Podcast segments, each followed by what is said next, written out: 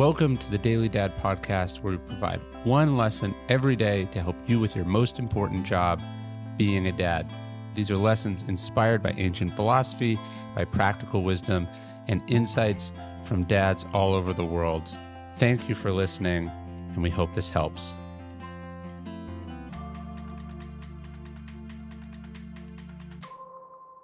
Teach them early while you still can. Cato the Younger was not an easy man to get to do something. If he felt it went against his conscience or that it was illogical, you'd have an easier time convincing a fish to climb a tree. That's just how he was all his life. So, as you can imagine, Cato was not an easy student. He resisted anyone and everyone who tried to tell him what to do. Plutarch, one of his biographers, observed that to learn is simply to allow something to be done to you and to be quickly persuaded is natural for those who are less able to offer resistance. This is why we start instructing our kids in the important things so early, even when it seems like they are still way too young.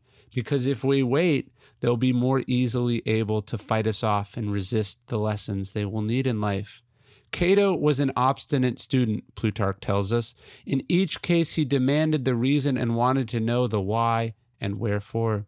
But this resistance was nothing compared to what Julius Caesar and Pompey faced when they tried to bowl Cato over as an adult, when they tried to show him how the world really worked. It was nothing compared to what other corrupt and dishonest politicians experienced when they tried to show Cato what was in his best interest. While Cato had been a resistant learner, what his teachers were able to get up and over his defenses really stuck. Those lessons about right and wrong, about doing your duty, about the history of Rome, those lessons were etched into steel. And no one was ever able to teach him otherwise, even with the threat of death or a bribe of many dollars. We have to teach our kids early. We have to push past the reservations. Of course, they would rather play video games. Of course, it's more fun to goof off, but now is the time before they can fight us with their full determination, before the cement is completely dry.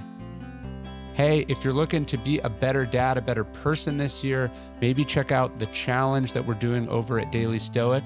It's the Daily Stoic New Year, New You Challenge. You can check that out at dailystoic.com slash challenge. And it's 21 days of awesome, research-driven, philosophically inspired challenges that will make you a better person and therefore a better dad. I'm going to be doing it. We're not getting better, we're getting worse. So check it out, dailystoic.com slash challenge.